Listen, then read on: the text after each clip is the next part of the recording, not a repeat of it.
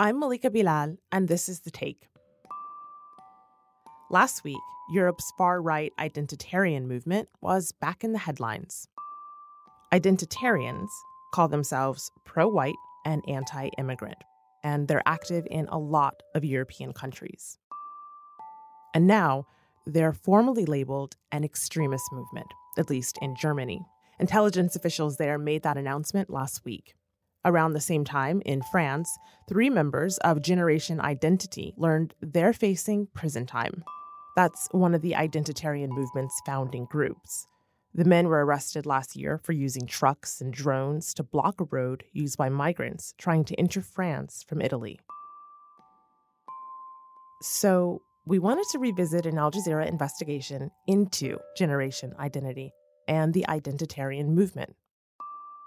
It lasted a year, it involved some pretty wild secret recordings, and it uncovered links between the group and France's right wing National Rally Party, headed by Marine Le Pen.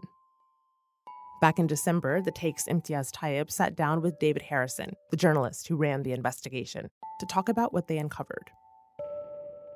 What we were particularly interested in was the rise of the far right, these groups on the fringe who are not part of mainstream political parties, but are, have a sort of growing influence in France and growing membership. And the second part was really the interface between uh, these groups and the mainstream National Front or National Rally Party. What was what was actually going on? What was the relationship between these groups?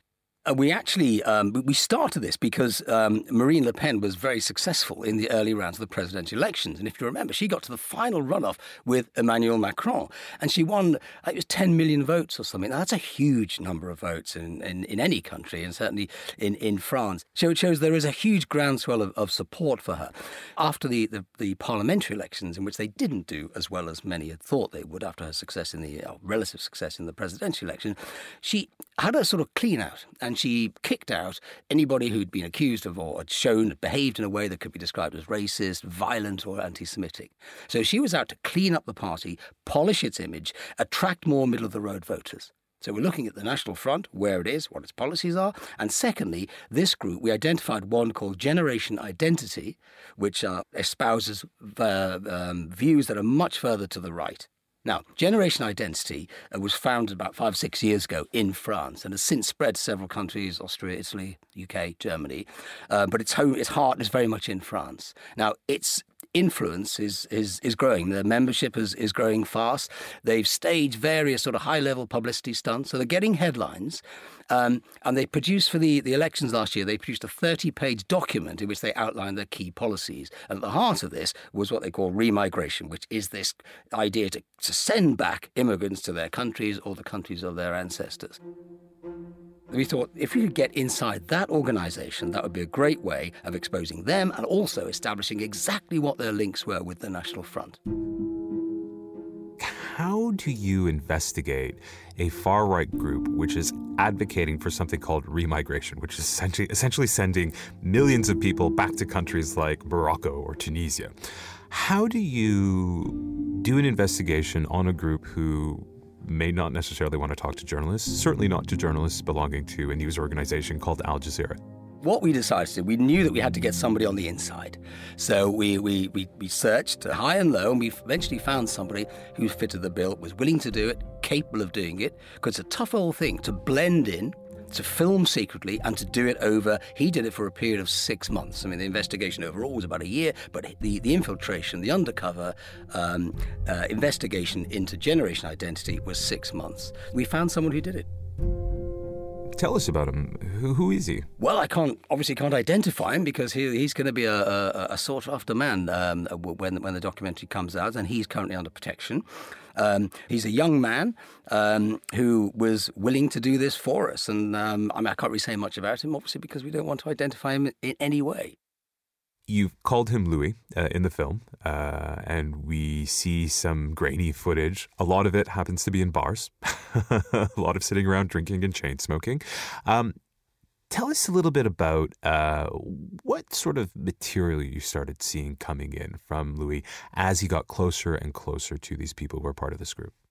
It's interesting that you mentioned the bar because, in fact, the, the bar called the Citadel in Lille is the headquarters of Generation Identity's Flanders branch. So that is the, it's the key hub. It's where they hold meetings, they discuss politics, discuss strategy. Uh, so Louis managed to get in. He was accepted, um, was a regular at the Citadel, and he filmed he filmed all sorts of things. He filmed conversations that took place inside the Citadel. Uh, he went out with them onto the street into other bars. He filmed uh, in bars where other activists were bragging about how they would beat up other, usually Arabic youths, Arab-speaking youths, um, you know, carrying out racist attacks. Um, he filmed them also talking about how they one activist who went to uh, went to Germany and bragged about how he was Sieg Heiling in the street and and and uh, daubing swastikas in bars. Sieg Heiling, the Nazi salute. Yeah, giving the Nazi salute um, and and insulting Arabs and making sort of you know racial slurs. Who's part of the GI? Uh, we meet a lot of men um, of a certain age, sort of, you know, 20s, 30s, that sort of thing. Uh, but we also meet a woman in this film as well. Describe to me who uh, part of the GI and, and is there a spectrum here? It is predominantly a youth movement. Um, and what's again interesting and rather curious in, is that in France, it's it's gathering momentum among young people, people in their twenties and thirties. And you see the, the young woman that you refer to there, Chloe Gelmoni. She she discusses the, the, the ideology of the group, and she talks about how it, their aim is to get into the National Front and influence National Front policy. Let's talk about the National Front. Marine Le Pen, very close to being president. Uh, millions and millions of votes walk us through when it comes to policy and philosophy. What does this far right group, the GI, have in common with the National Front Party? Well, I think they they all agree that there's something called French culture and, and French identity. Well, in fact, more broadly, they see it as a European identity. And they are convinced that that identity is white, essentially white, and Christian. Um, and, and this is shared by across the, the spectrum of the right. Where they, where they differ is the more extreme elements want more extreme measures to establish that. I want to play a little bit of tape from the doc, uh, from your investigation. It's a pretty shocking bit. Let's listen, uh, and David, you can tell us what we're hearing here.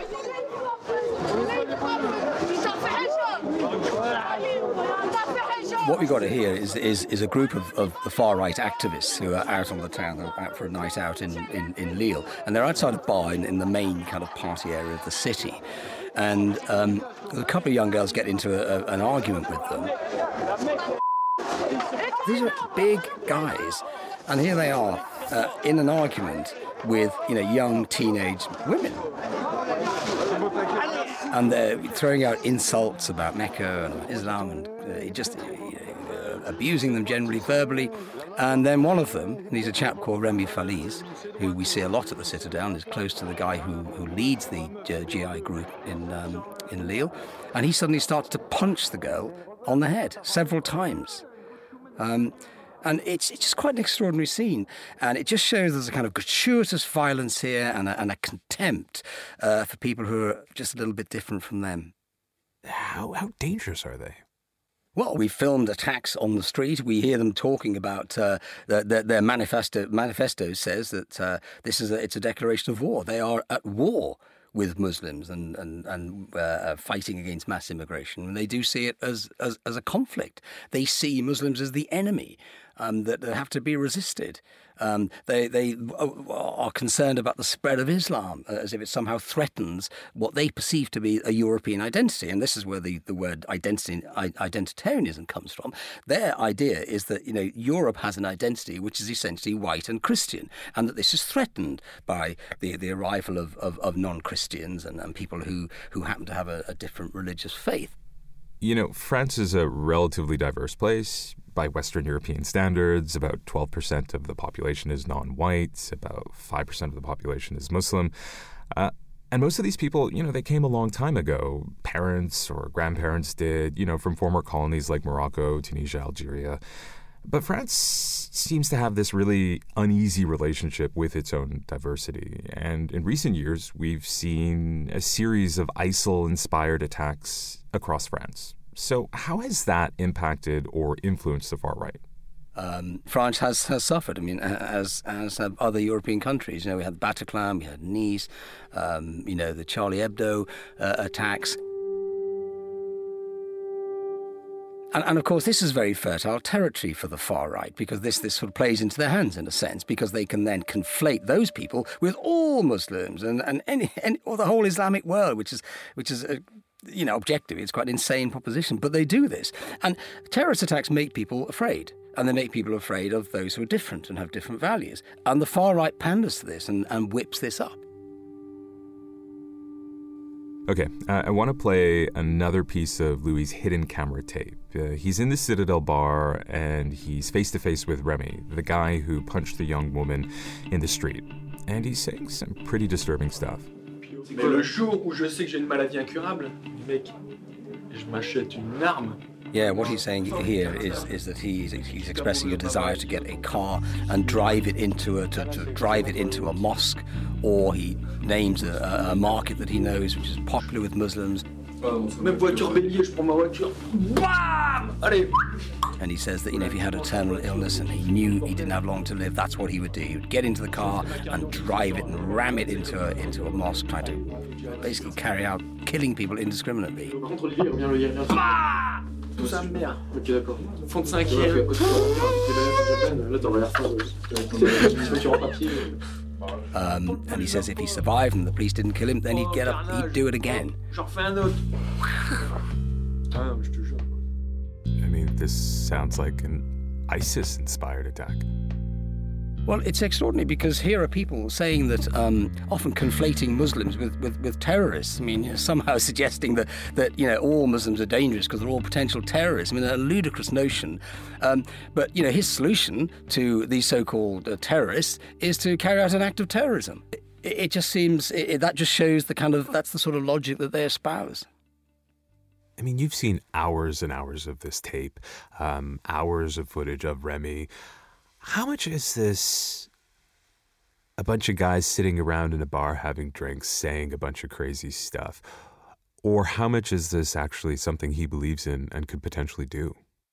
I mean, you're quite right in the sense that guys sitting around at the bar may well be bragging a little bit and exaggerating a little bit. But don't forget, it's the same guy we've just seen insult and punch, uh, deliver punches to the head of, of, of, a teenage girl. The, the man is clearly clearly um, has a penchant predilection for violence. That's absolutely clear. What's interesting, though, having watched um, your film, is that as an organization, the GI appears to try to hide its more extreme elements and its more extreme behavior from the wider public. Uh, they seem very aware that they need to keep their public image sort of clean, for lack of a better word. So, uh, no photos in the bar, for instance. Um, the leadership seems to be saying that they want to get rid of people, you know, who are violent or you know who have who do Nazi salutes in the streets.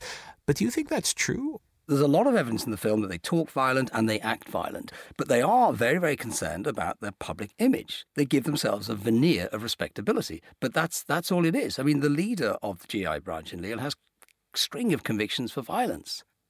So uh, Louis spends more time with Generation Identity and its boss in Lille. Uh, who does he meet, and what does he tell him? He meets uh, he meets lots of people, but the key figure that he meets is a fellow called Aurelien Verhassel. He is the leader of the Generation Identity Group in, in Lille, and he runs the bar called the Citadel, which is the hub where they, where they all meet. Generation Identity has all their meetings to discuss political strategy and drink and make sort of racial remarks and tell exchange tales of violence against uh, Muslims. And um, so, but AV is, as, as, they call him, Aurelien Verhassel is the key figure in all of this because he not only leads that group there, but he also, it is claimed, and he claims to have very strong links with the NF. It's even claimed that he helps to recruit people from Generation, Generation Identity to work for uh, the National Front group in a regional council. There's a scene from the documentary that really shows Aurelien's strategy of dressing up the group's far right beliefs in acceptable clothing, so to speak. And I want to play that tape. So, in this scene, Aurelien is meeting with these far right militia members who've paid a visit to the Citadel bar, and he's telling them, look, anybody can do the Nazi salute in the street. But that doesn't get you power. He says, they want to make gestures, we want power. We adapt ourselves, we don't betray ourselves. The goal is to win. We must be hard in the content, but flexible in the form. We use the internet, modern systems of communication, while holding on to the ideas we've always had. It's, it's absolutely clear that this is not simply a group of thugs. I mean, they are, we've seen, they use violence, they are racist. But what he's, uh, what he's uh, talking about there is a political strategy. And it's a strategy that involves doing whatever is necessary to get power. We don't betray ourselves. They will adapt and do whatever it takes to, to, to, to gain influence and get the National Front into power. But they, they're not a political party. What he's, he says, he says that they are they're there to influence. They want their ideas to be to be pushed out there. But what you see is a very carefully calculated strategy there. This is not just a bunch of, of far right thugs who are sort of you know shooting off from the mouth. Uh, there is some hard political thinking going on here as well. He describes uh, generation identity as a modern form of fascism. Wow, a modern form of fascism. Yeah, that's the phrase he uses. Um, and he says they use all sort of modern technology, modern forms of communication to get their message out there. So there's, there's a, a cold, clear strategy here.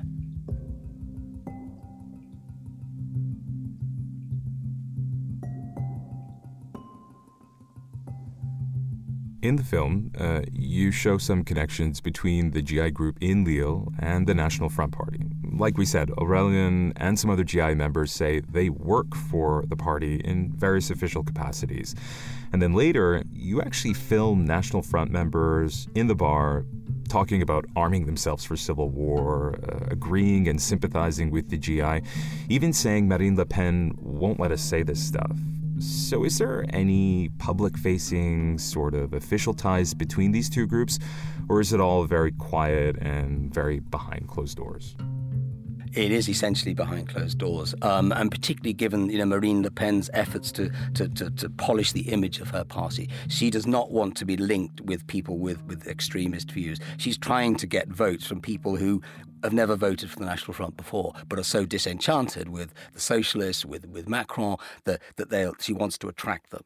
She said at the last Congress, they're, they're trying to, they're aiming to get into power, and they know that they can't get into power if they haven't got the, the more centrist voters. The problem is that within the National Front, there are lots of people who are very, very identitarian. On the right of the party, they're very close. We, we see it in our film. They're very close to, to people like the people, organizations like Generation Identity. Do you have a thought on, on why young French people are so inclined to support these groups? I, think in part it's because they are whipped up by the far right, but I, I do think there are also some issues that should that do need to be addressed. I mean, governments can't be complacent about this. If so many people are concerned about levels of immigration, for example, then they need to explain. They need to address these issues and, and be a bit more open about it and, you know, talk to these people and discuss these problems. They basically they have to listen and explain more you've taken your investigation's findings, which is this connection between the National Front uh, and the GI, to the National Front, to Marine Le Pen. What did she say to you? Well, Marine Le Pen says that she has made great efforts to kick out all people who've been racist or violent. That was part of her response. She also said that uh, Verhassel has never um, written speeches or worked for in any way for, for the National Front. Uh, so yeah, so essentially she's saying she doesn't. This person has nothing to do with the National Front, but our evidence would suggest otherwise. What's your thoughts on what this all means for France? It's going through some very challenging times. We now have the extreme far right gaining influence, or at least trying to gain influence. What do you think this means for the future of France? it's a very difficult thing for France. They they they uh, they have got this big big um, immigrant population, and you you sort of feel that France hasn't coped with it very very well. You know, you see in Paris. Uh, the immigrants pushed out to the suburbs, and every now and again the tinderbox kind of explodes, and then it's quashed, and then it's allowed to build up again. And I think they've just got to do so much more in terms of integration um, and just doing more to counter these right wing groups, these far right groups, who are actually whipping up hatred. David, thank you. Thank you.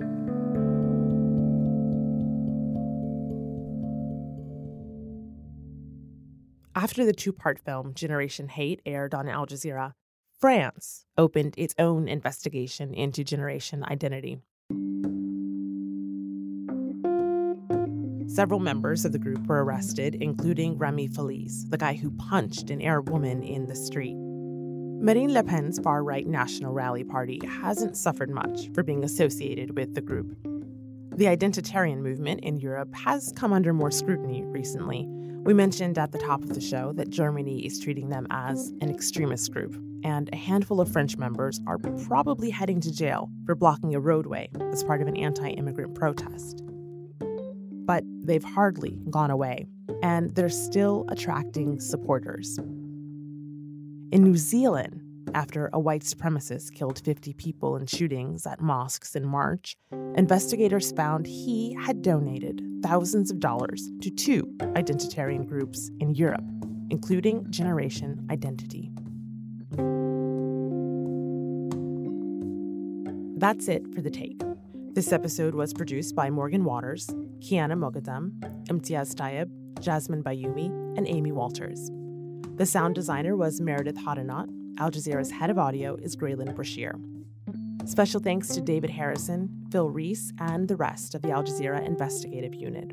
You can find their two part film, Generation Hate, on aljazeera.com. I'm Malika Bilal. And we'll be back next week.